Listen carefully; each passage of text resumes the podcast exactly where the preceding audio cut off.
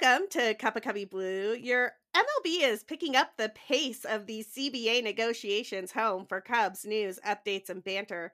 We're the official podcast of Bleed Cubby Blue, and you can find us wherever you get your podcast by searching for Bleed Cubby Blue. I'm Sarah Sanchez. I write about the Cubs, the CBA negotiations, and more at Bleed Cubby Blue, and I am thrilled to be joined by a friend of the show who needs no introduction, co-host uh, here and at the Sun Ranto podcast, Danny Rockett. How's it going, Danny? Oh, it's going fabulously because I am in 85 degree uh, Mexico right now, next to the Pacific Ocean. I got up and I swam in a pool. Uh, the only danger uh, that I faced up on that uh, up on that nice heated pool was that there were giant birds, seabirds that were uh, swooping in. And I'm not a big bird guy. I'm not really into nature. So like uh, anyway, it, that's the only. Uh, I'm happy is what I'm saying. I'll I'll just say I am a happy person. I'm eating well. I'm drinking well. I'm partying. I'm, I'm swimming. I'm I I couldn't be I couldn't be better, Sarah. Well, Thanks I'm for asking. Of, I'm, I'm kind of jealous of all of this, and I that you're really kind of bringing me down because I'm not in Mexico and I'm not in a place that has a heated roof pool, and I definitely don't. I'm definitely not eating and drinking, drinking it up and partying all day at the moment. Um, so yeah, Danny, have a margarita well, for down. me. Have a margarita for me. Uh, will do, or, or just come on down and I'll buy you one. Don't tempt me. I might just show couch. up. I might just show up. uh, God, I wish. I wish I was not super busy at the day job and with baseball writing. But we are super busy with baseball stuff because the CBA negotiations are ongoing and it appears they are going to start moving a bit faster, which we'll talk about in detail in just a minute. However, before we do that, let's recap the week that was.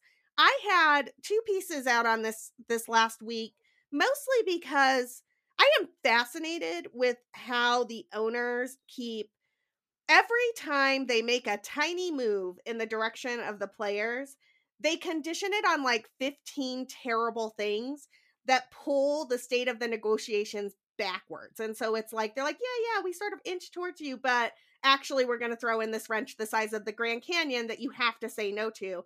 And so the first time this happened, uh, since the last time we recorded, was with this like really obscure request that the players had for lowering the number of times a player can be optioned in the season. If you listen to the show, you know that Danny and I talked about that a little bit last week and why it matters for players when they get optioned, you know, 3 times versus 12 times or something like that, how it impacts their the money that they make that per diem is a lot bigger in MLB. They're getting a prorated salary, like prorated part of the MLB minimum, which is about 5 or 6 times higher than the salary that they were making for the minor stuff or for just being on the 40 man. And so, Danny, I want to start with the way MLB said, "Oh yeah, we can limit these options. We can we can only make it so that guys get optioned 5 times, but to do that, we want this list of like a ton of absurd things. And one of them is we want the players to sign off on the contraction of the minors, which is like one, not even in the CBA. If you read my piece earlier this week, I kind of went on a long meandering path about how I got to that, but they're just. I swear to God, the owners are just looking for cover with everything here. We'll get into it. Danny, what's your reaction? Uh, I mean, I'm gonna like rewind a bit and just say it all started with the lockout, and I think the moment that you lock out the players, in my opinion, from then on in, I think that the players might even have a case at the National Labor Relations Board that these owners are not negotiating in good faith, ultimately. They are almost religiously greedy in how they want to divide up the money that is generated by Major League Baseball. They always want a lion's share. They even have gambling on the horizon that's not even baked into the cake that much but uh, the Ricketts are right now, and the Washington Nationals owners are also getting into the gambling scene. You, you have uh, streaming rights that, uh, I mean, there's so many ways for the owners to make money. There's only a few ways for the players to make money. And, you know, that's uh, either playing baseball or like Anthony Rizzo selling Bueno beef. And so right now, you have you they're setting it up for the next foreseeable future, five years or whatever the owners be, being religiously greedy will are just carving up the same pie that they are willing to spend in different ways that always will let them take the lion's share of the profits and to continue to grow their profits over the course of the entire contract. They can wait it out. They know that. They know the players are will eventually have to give in if they want to play Major League Baseball. And the billionaire owners, they can wait it out. They can wait the whole year. They can wait two years. They don't care about the injuries. They don't care about anything except the money. And I don't wouldn't say that's all the owners, but is probably the lion's share. And it doesn't take a, but for a few owners to sink the entire process with their religious greed. And so, you know, no matter all the the the specifics, which all your articles that I've read, Sarah, like do a great job in giving us the specifics and how they want to carve that pie up differently, whether it be changing the way that minor leaguers are optioned or how many minor leaguers there are at all. You know, eh, it's like they just keep dividing up the pie differently. And it's just frustrating because it doesn't seem to be moving the ball forward. It's just like moving the ball sideways in a way that still keeps the players and the owners very far apart. So, from my estimation, uh, unless uh, the play unless the players give in, uh, you know, we're not going to see baseball. And I kind of don't want to want the players to give in, even though I want to see baseball and I want to see it soon. But this losing spring training that only hurts the owners. Um, well, and the players as far as practicing goes, and you know, getting getting it revved up for the season and keeping to their rhythm.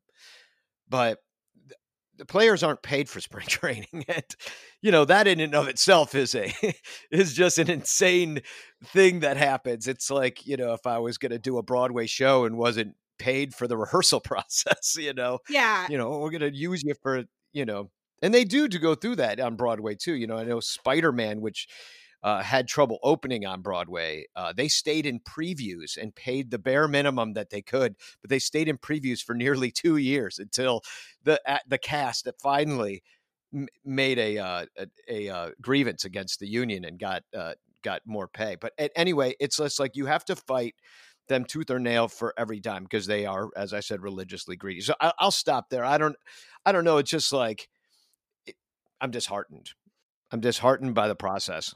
We know we know this about the owners. I think religiously greedy is a great term to describe this. I may actually go back and edit it into the title of this week's episode because I think it's it's an important frame for how we think about all of this.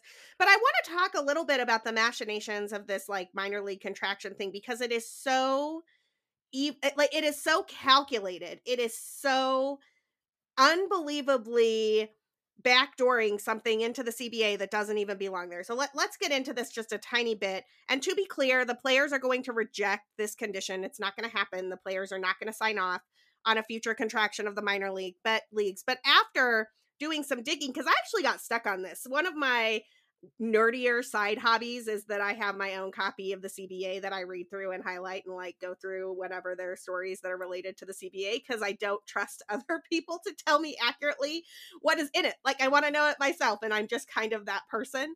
Um, and so when the story broke, the thing that I got stuck on was the size of the minors is not in the CBA. The the CBA only covers players who are on the 40 man roster.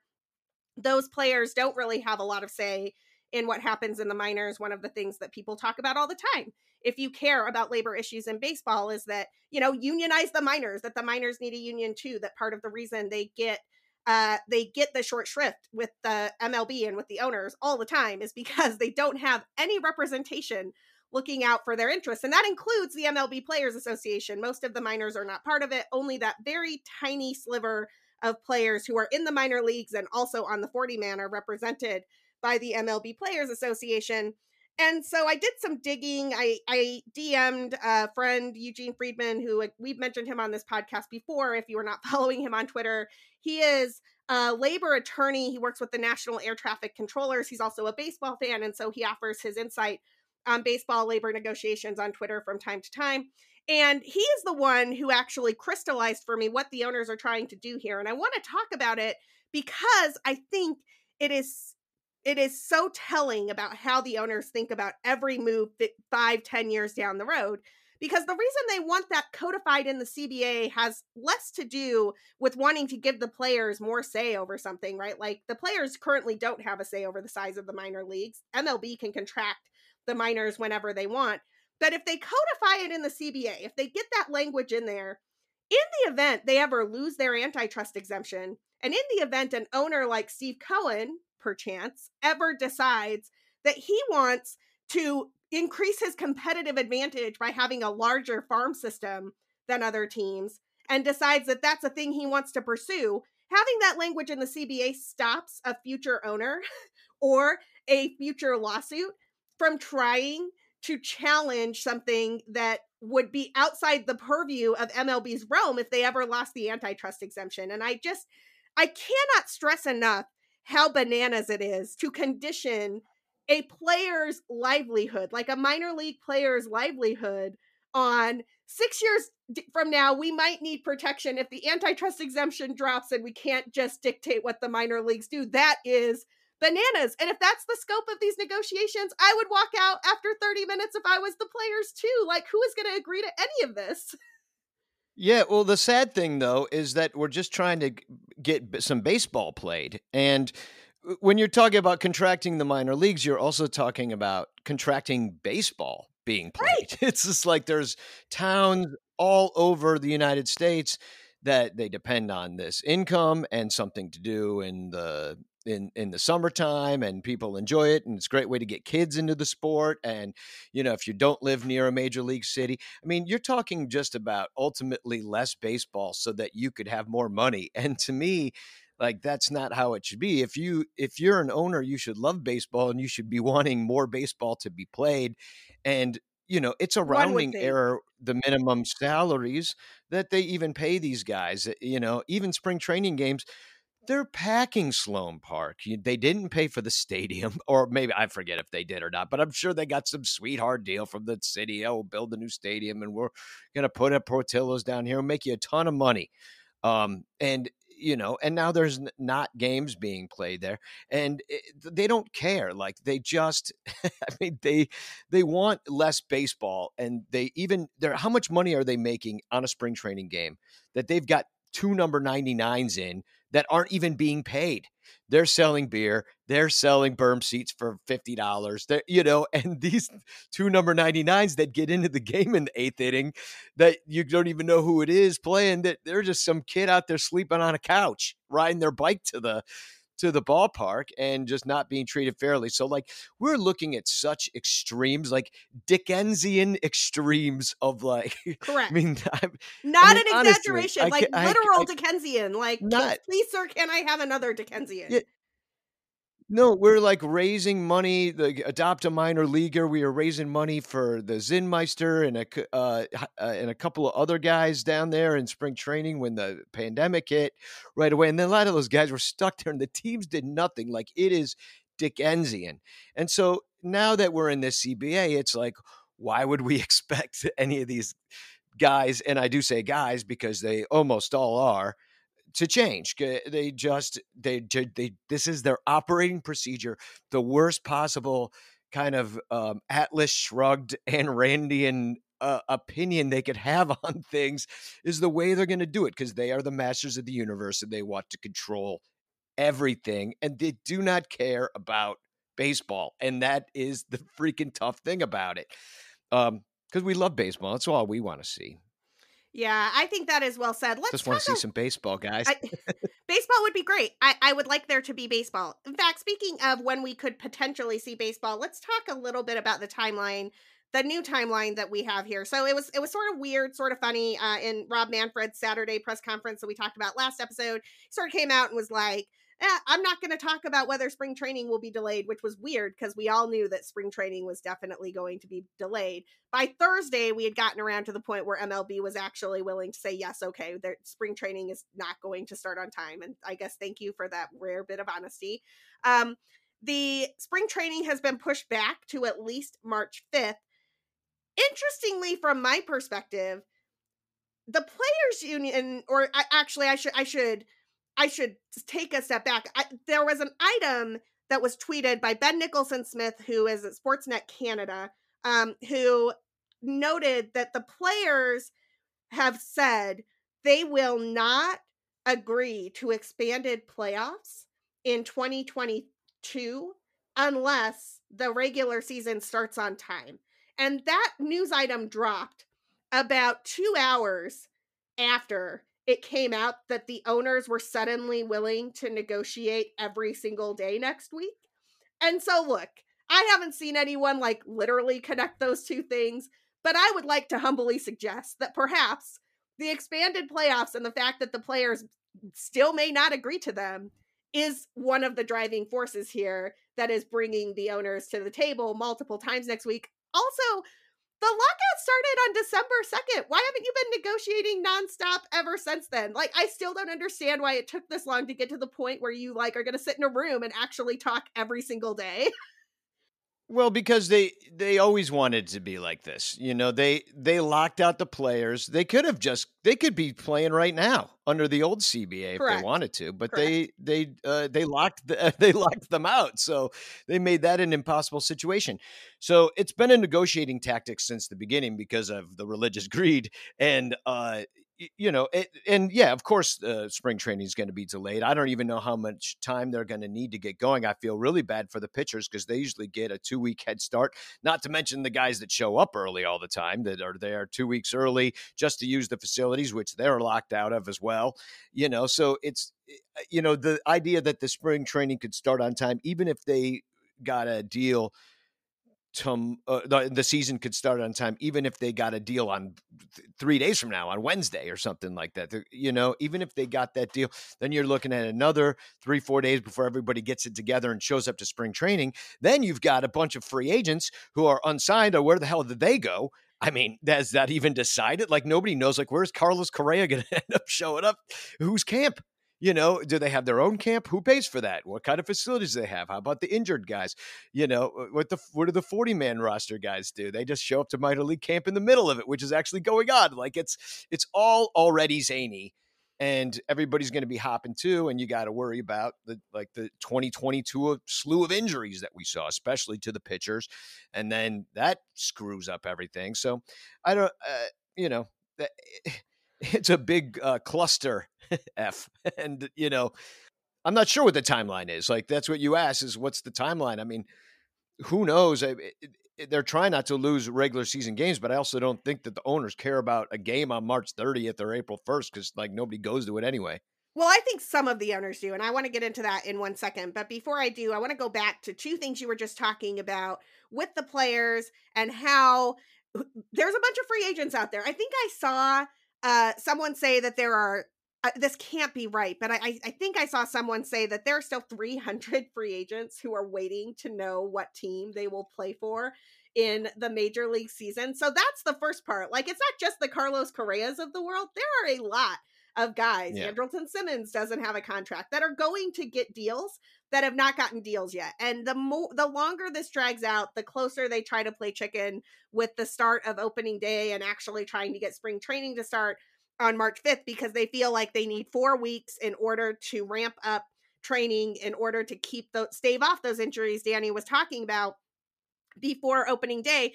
You could have a thing where like you have 2 days for teams to sign 300 players. That is going to be an absolutely chaotic bananas situation like that is going to be ridiculous. But beyond that, let's let's table the conversation of the Carlos Correas of the world for a second. The 40 man guys are in limbo in a way that I just truly hate. These are the players who already had some of their development stunted because they had a shortened 2020 season and it wasn't the same to be in the offsite hanging out in Iowa, like just playing sim games against themselves over and over again. I think I heard that in some of those sim games, like and, and look to their credit but like some of the like workers at the fields were like playing left field at various points in time because they were they just needed guys to like fill in and so you know like Tony would just like show up and like Tony's the guy who like does used to do concessions but there are no concessions anymore so now Tony's the left fielder today. I mean that is not the same type of developmental environment. I played yeah, put, in high school. put me in, coach. I'm ready to play, literally. Uh, so they already had that experience. Now they are not working out with the rest of their minor league teammates and friends. Like James Triantos and Jordan Wicks are at spring training right now. They are working out in Mesa. We have friends in Arizona who are tweeting out pictures of their early workouts. If you're a minor league player who's not on the 40 man, this spring looks like every other spring to you. But if you're one of those top tier players, if you're a Brennen Davis type who is close to the majors, you're not getting those workouts. You don't know when you're going to get those workouts. You are just stuck in limbo. And it is weird that the most talented players in the game are the ones who are going to take the biggest hit for this. Yeah, well, I mean, as I said, the owners don't care, and so they're, they're just gonna they're gonna they're dug in, you know. They so they they're just gonna let this go on as long as they can until the players come to their side. They they've just kind of proven to, I mean, they've proven that they don't really care about the development of the players. Look what happened in 2020. You know, they rushed through spring training at their home ballparks. They had the offsite. They canceled the minors. They, you know, they they they stunted their own growth back then. Like once again, it's like one of those. I they I don't. They've already shown what they're what they do, and they just keep doing it. And so I just have to assume that they're not that interested in the development of these players. Like they're they are to a point, but they're going to make the same money either way. They're just they're more interested in the big picture of of this uh, contract. But at at least the minor league guys are down there. I've and uh, it's and I've been thinking to myself, like, if this drags on any longer, like, maybe I'll just go be a Chicago Dogs fan and go hang out in Rosemont and stuff and like watch that stuff, uh, watch those games instead. Um, but uh, yeah, it's. I mean, they don't have the major league. Uh see, the lot of the inner. I don't think it is business as usual for the minors guys because a lot of those dudes would go back and forth into major league camp sometimes too, and they would get some some uh, experience working with the veterans uh, at a higher level, like those number 99s that would get into the game at the end of the early spring training games. You know, then they're playing against big league pitching. You're seeing what you got. This kid looks like he's 14 years old out there with the bat against against the a guy just trying to warm up and get some work. But you know, you're already too late for the pitchers the flip side of that, right? Like I still think back to no, David Bote wasn't high up on people's prospects list. He showed up to spring training and absolutely raked and proved that he could play with the glove. And he got called up a few times and then never went back, right? Like David Bote is a perfect example of a guy who took the spring training experience and parlayed it into a major league job, like a, utility job, a bench job, but it's a major league job and it's a major league job that he has because he showed up at spring training and proved he could play. And who is not getting the chance to prove they can play right now? We literally don't know. Yeah, because they're just not around and and they're not doing anything. There's no games to see. Uh, there's no none of the people that follow prospect lists. They're not watching any games. They're not, you know, how the scouts all sit behind in home plate at spring training. They're always back there. And then you get the stories out about, oh, this guy looks really good. And that's the first time I ever heard of Carl Edwards Jr., for example, in the yep. futures game. And, you know, they may still have the futures game. That's the first time I saw him pitch and that you know so there's all that stuff going on and and not to mention the fact that those those stadiums being closed Uh, it hurts the communities that they're based in, hurts everybody that uh, hurts Arizona, hurts Florida what that count on that income. A lot of retirees on fixed incomes that probably count on that money. So it's you know the whole thing is just sad to me, and it's just like at some point it, they at some point now that they've already canceled games, I think that the players are like, well, let's cancel more games. Like eh, they're not getting they, eh, they don't get paid for those spring training games. So what do they care? Um, when you start canceling regular season games, that then you're well, then you're into it. You know, then you're that's the same as almost a strike in that if you're totally at loggerheads. But I don't know. I, I don't I don't really have an answer where I see this whole thing going and how it hurts us in the future. We already saw the injuries. Um, we already saw the lack of development. I mean, I don't know if it's related at all, but you know, Brailyn Marquez, you know, going down and he's seemingly back, but we don't know. And um, eh, you know, so it's it's just tough to to really see how this affects five years down the line. How to how to project this? It sucks in the moment. It can't be good for the future. Like I can't see anything good that could come out of this, except for like, well, there's less innings on his arm or something. But no, um, there's nothing good out, that comes out of this. You know, I mean, Miguel Amaya is another one. You know, ends up getting injured. Now he's going to lose another year. It's like, oh god you know, so I know it, it's affecting the Cubs negatively at least. So, but I don't want to be too pessimistic about it, but it doesn't look good. no, I'm pretty eh pessimistic. You know, I'm so pes- we're so pessimistic that we have already hit our halfway point. We're going to take a quick break for our sponsors. On the flip side, we have a little bit more CBA negotiation conversation. I want to talk about the competitive balance tax, where those conversations are at, because did some research on that this week, and frankly, like the conditions on that are out of control. We're also going to do a little bit of a deep dive into the PECOTA numbers that came out this week. Uh, you know, spoiler alert, PECOTA hates the Cubs, but you probably already knew that. But first, a quick break from our sponsors. All right, we're back. A little bit more on the CBA before we move forward. I want to talk about some some of these competitive balance tax issues that have been really well reported by a variety of places, but specifically I want to shout out the work that Jay Jaffe did over at Fangraphs. He has an excellent piece out from last week looking at specifically what types of conditions have been placed on the CBT and why it is basically hardening more and more into a salary cap and it is tre- already treated by the teams as a salary cap. So if you take something that is currently a soft cap and you make it harder i think that we would all agree that that would just mean that it's really a cap not a tax.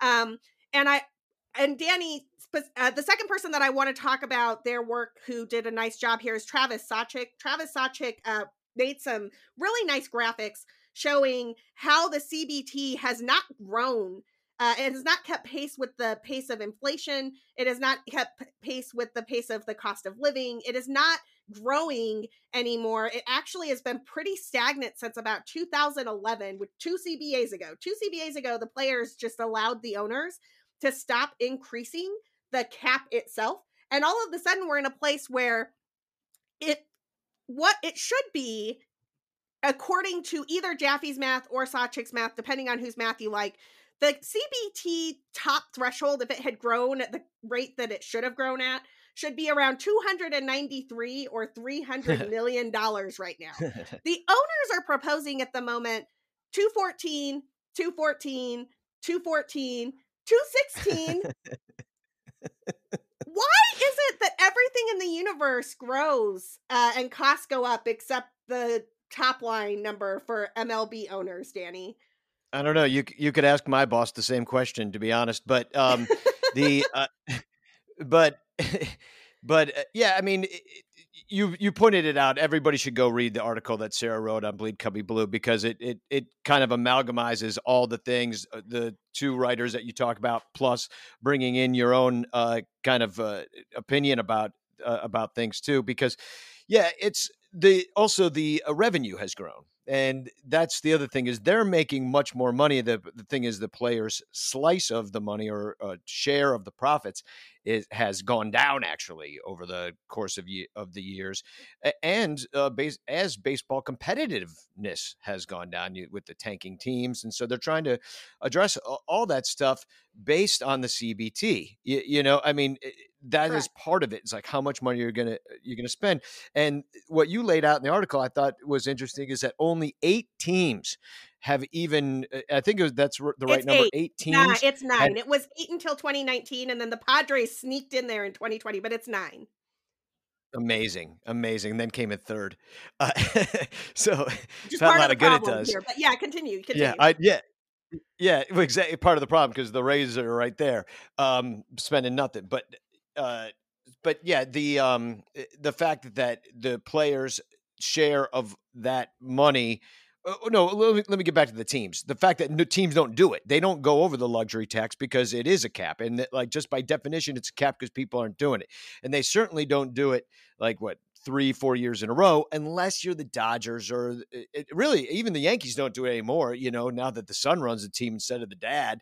Um, so it's uh only the Dodgers are doing it, and they're run by what a, a, a investment group, and they you know they've got their brand and and they, they just blow through it just to get in the World Series every year. I mean, shoot, I wish the Cubs I wish the Cubs yeah. acted more like the Dodgers and blew through the tax and didn't care because it's not my money, you know. And it's also not a tax either. It's just right. you have to pay uh, to balance things out with the other teams, um, and and that's if they would spend the money. So let's say ostensibly the Pirates are going to get the money. Well, they don't spend it either. So like the way it, it's like it trickles down to these uh, smaller market teams who don't spend, but at the same time they don't spend that money. They just hold on to it and for and you know enrich themselves. So it's not working whatever's going on.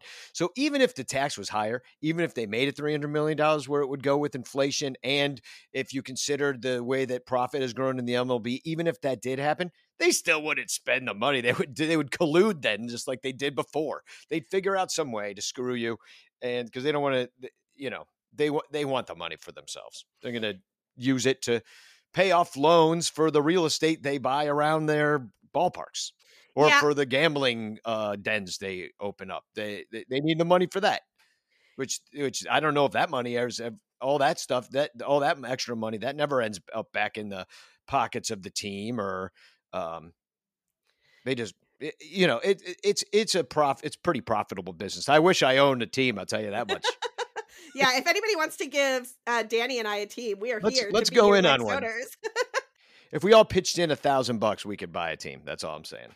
I, I don't think we could quite do that, but uh, I appreciate you dreaming big, Danny. a couple of things here about the CBT that I want to chat through because I think they're important. So, Danny mentioned that only nine teams over the life of the agreement since 2003 have ever exceeded the cap. But I think even more impressive, the thing that blew my mind there, if you consider that it's been 19 years since the CBT has existed in its current iteration, there have been 570 opportunities for teams to go over the cap. It's just like 30 times 19, 570 times they could have done that, right? If you look at the number of actual seasons where they have done that, the the number is 37, which means that only 6.5% of the time do teams ever even consider exceeding the cap. So it's even worse than the like nine teams have ever done it. It's like such a tiny tiny fraction of the number of seasons that have existed have exceeded the cap.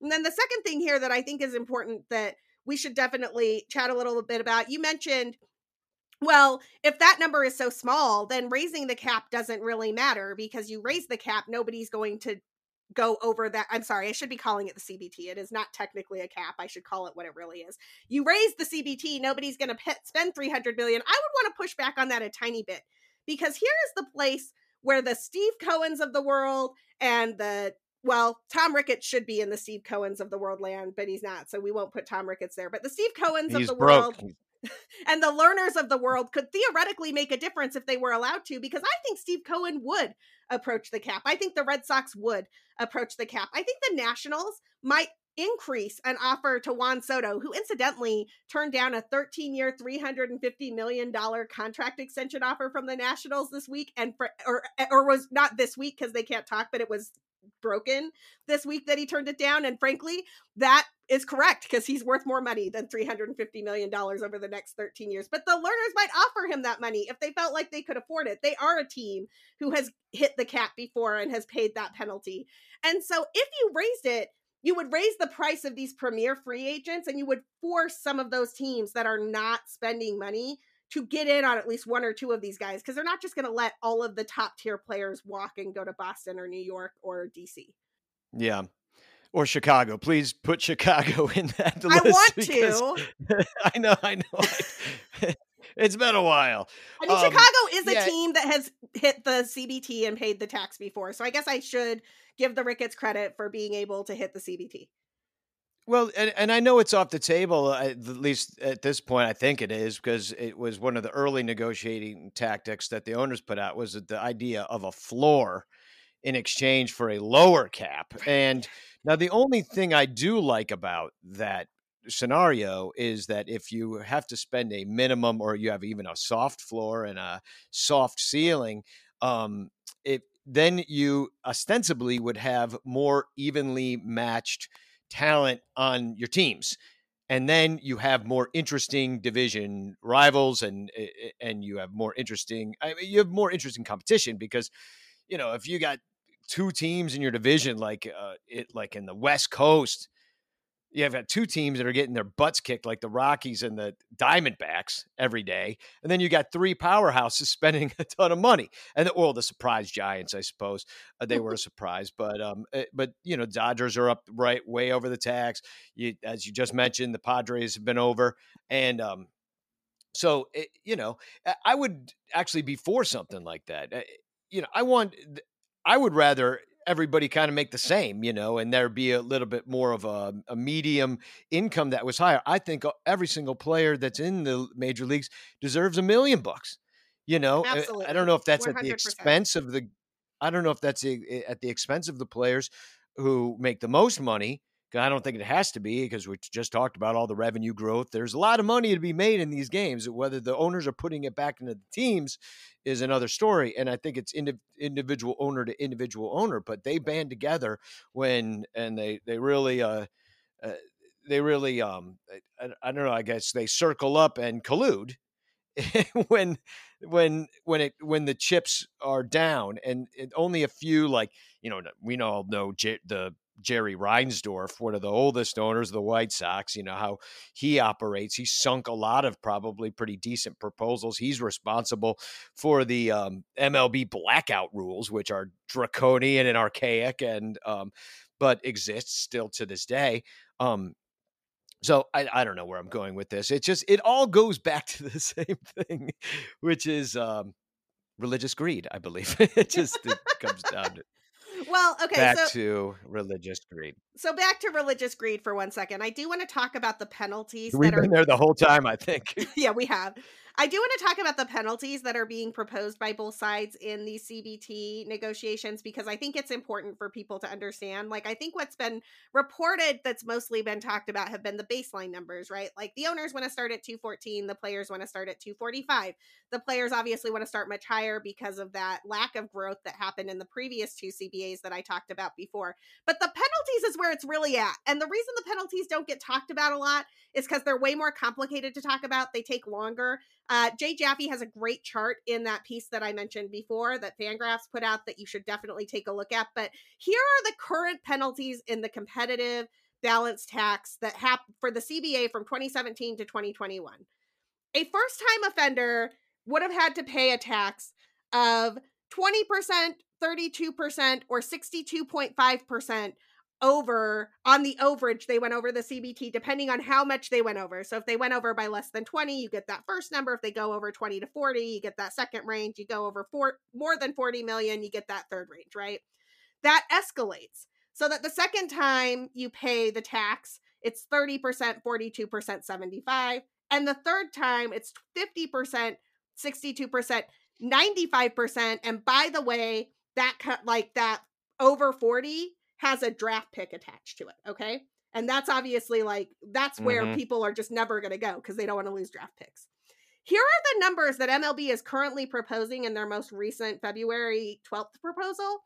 And honestly, this is stunning to me. So they keep the number flat. They're like at 214, 214, yada, yada. There's no growth in it.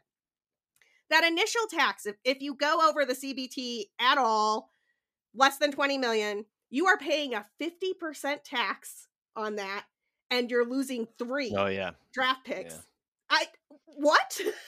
that is that is more draconian well, than a third know... time offender in the original one, and it's yeah, already we... a cap.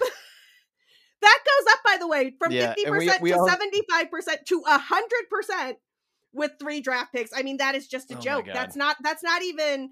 Why don't you just call it a cap? Why are we even playing these semantic games and giving it a different name?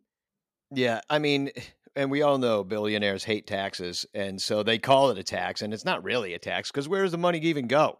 Um, so it, you know, it's not like it's it's going to build some bridge somewhere. It's right. just going right back into the same people's pockets. So, uh, so you know, it's just like cutting up the pie, giving it to each other, like whatever. It's a little club, and we ain't in it.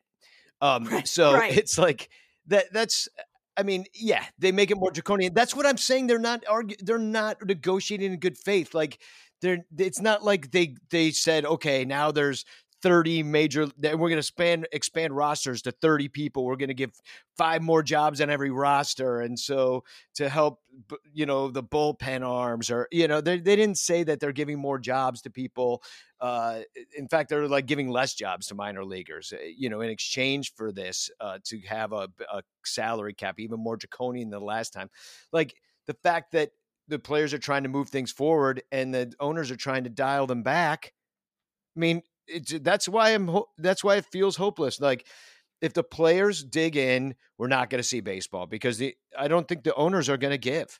I don't. Well, let me ask you so a question. So it's just a Danny. matter of how long people can hold out. Let me ask you a question about that because I've been thinking about that too, and I sort of feel like, and there these there were some comments from some of the listener or some of the readers on BCB who I hope are listeners as well. Um, yesterday on on my article, and I, I've been thinking a lot about this. They were saying, look, this is the time the players need to make a stand. And so if the players need to make a stand in this CBA and the result is that we don't get baseball until June, I am here for that. I am totally on team player solidarity with the players all day. I want them to get what they need to get and deserve in this CBA. And frankly, I think the only way that they can put pressure on the owners is when the owners start losing money. Like the reason that they're willing to speed up the pace of these negotiations now is because those teams who make a ton of money on spring training, looking at you Cubs, looking at you Red Sox, looking at you Yankees, they are about to start losing money. And even the teams that don't make a ton of that revenue, like maybe you're a smaller market team and you just don't you can't sell $50 seats on the berm or whatever you're gonna start losing money eventually you're gonna start losing money in april and may when there's not games on cinco de mayo for people to come buy ridiculously priced beer and watch baseball during a nice day in may that is when the owners are going to start feeling the hit and if that's what the players need to do in order to rectify some of these situations do it yeah, uh, no, I'm I'm totally on their side. Like it, it's I, I don't even I mean I do care if they if it happens to last even the whole year and you lose a whole year that would be a really a disaster. But I would still be on their side and I would never blame the uh, players for it because the owners locked out the players. Correct. They started with a lockout. And so, I mean, that to me is just like, all right, we don't care. You're locked out until you do what we say. And at that point, I'm just like, well, you, you keep coming back with these garbage proposals that with meetings that last 15 minutes long you know now you're going to be like okay let's do it every day because we canceled spring training games and now the owners are losing money. It's like they are especially teams like the cubs that on the first day of spring training there's uh, there's 10,000 people in that ballpark. Like people love it you know, you especially in Chicago, you know, where it's cold all the time, and then and then you get you get down there to Arizona, and the Cubs draw well everywhere. Anyway, there's so many fans down there, and you're just depriving fans of this. And I, I really just will beat the freaking drum as much as I can to never blame the players for this happening. In fact, like if you have the wherewithal, start hiring the players individual players to like come be, do appearances at your at w- your job or something like that. If you need like a motivational speaker, like you know in the P, in the uh, HR department or something, you know, hire freaking Ian Happ to come or something, uh, you know, it, instead of somebody else. I mean, I don't know. It's like I don't know what we do to support them except for on Twitter, on Facebook keep drumming that the owners are in the wrong here, that they did the lockout. I mean, we use our voice on this show, on my show, the Son Ranto show. I know that Crawley and Michael Cotton, they feel the same way. Most of the bloggers, except for like your Jon Heyman types who just walk around carrying buckets of water for, for the billionaires, you know, just for access, you know, there's very few writers that care what the owners think too. And hell, I never showed up at a baseball stadium to cheer an owner. And nobody ha- nobody does. Nobody does. We're there to boo them.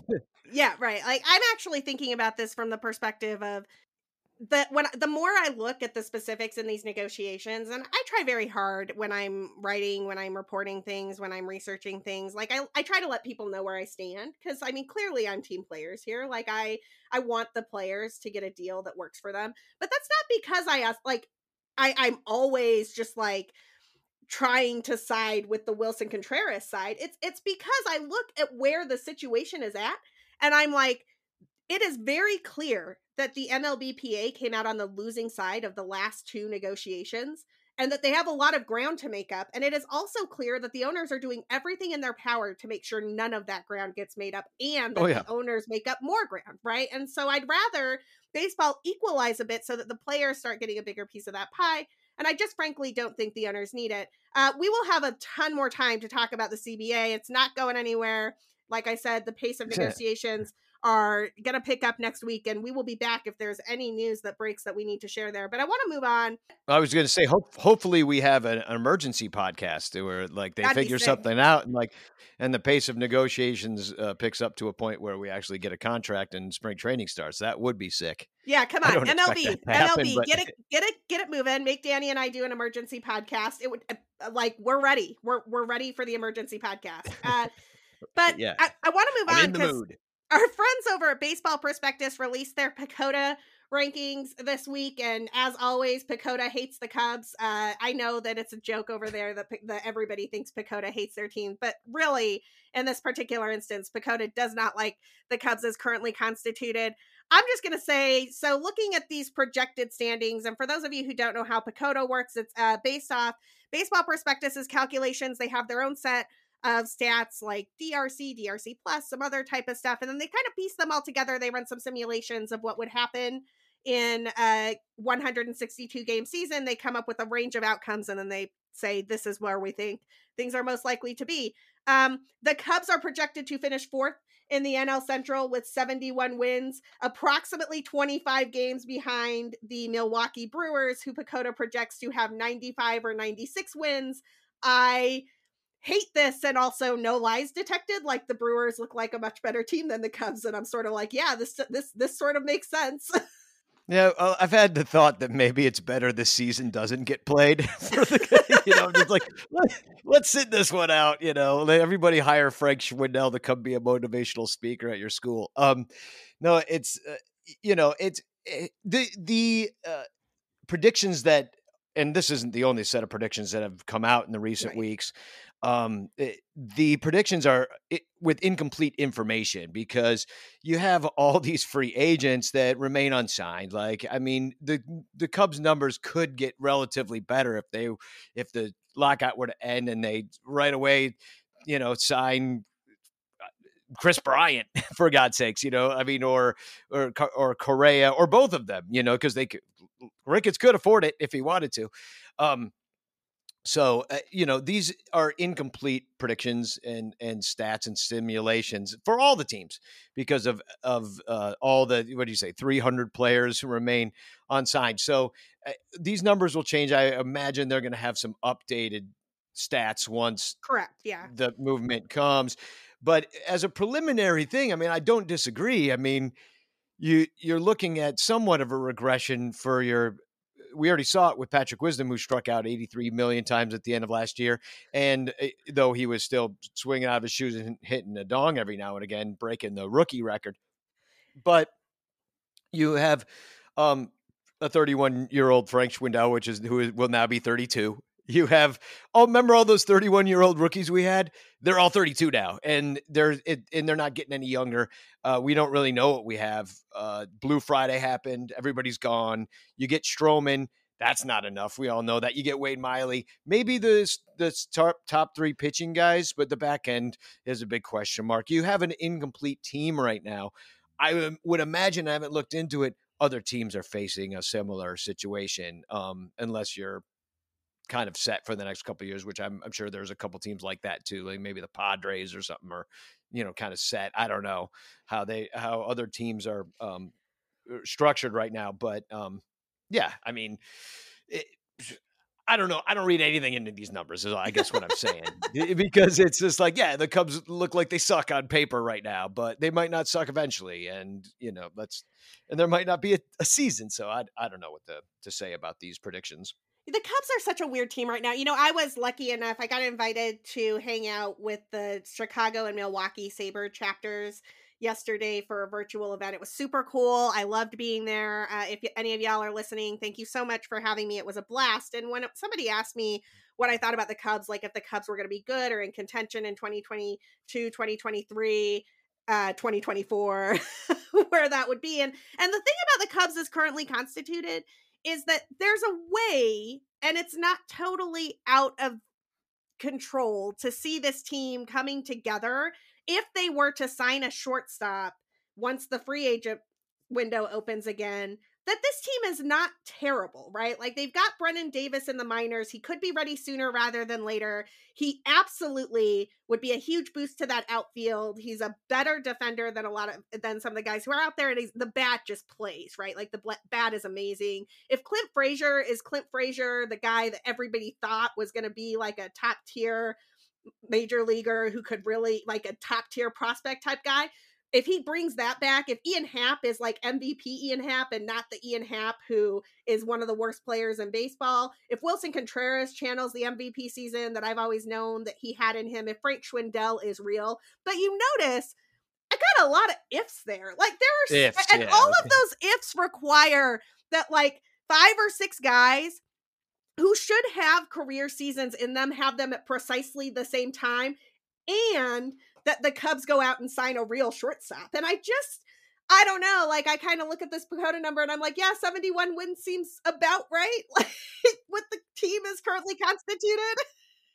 Yeah, no, I ain't mad at it because it's it's all got to go right, and also you you I'm sorry, but you do need some ringers. Yeah, like you know the the twenty the 2016 Cubs we're not a bunch of like thrown together, you know, grizzled veterans Correct. who had one last good team in them, you know, one get last good season in them. You know, that's not who they were. They were a well put together, well oiled machine that ended up winning a crap load of games. Now, can a Chicago Cubs, Cubs team win 85, sneak in, especially with an expanded playoff situation, which we didn't even get into, but I hate. Uh, but because now you're encouraging 500 teams. Oh, we can just be 500, sneak into the playoffs. Maybe we get hot at the end, make a trade deadline move, you know, that kind of thing. And you and uh, you can uh, at least um, continue your team relevancy, uh, playoff relevancy, uh, in in a much easier fashion that way. But no, you need some ringers on your team. You need some actual talent or some real deal prospects, which, I mean, frankly, Brennen Davis is not the most exciting prospect in the major leagues. I know that might be sacrilege to say around these parts, but I think everybody's got him at number 50. Now, a guy like that could totally overperform what these, what the people who look at this kind of thing say about them. But you know, these are smart people that are also saying this about them. So like they hit and miss all the time. Like like you said, nobody saw David Bote coming. But then again, David Bote's not that good. So at this point, he, he had he had a grand slam in him. Like you know what I mean? Like he's had some moments, but at the same time, love is good. He's been yes, you're right. Eh, eh, there's a lot to yeah we could do better we could do better in all these positions like, getting anthony rizzo back at first base is a is a uh, upgrade from Frank Schwindel's glove.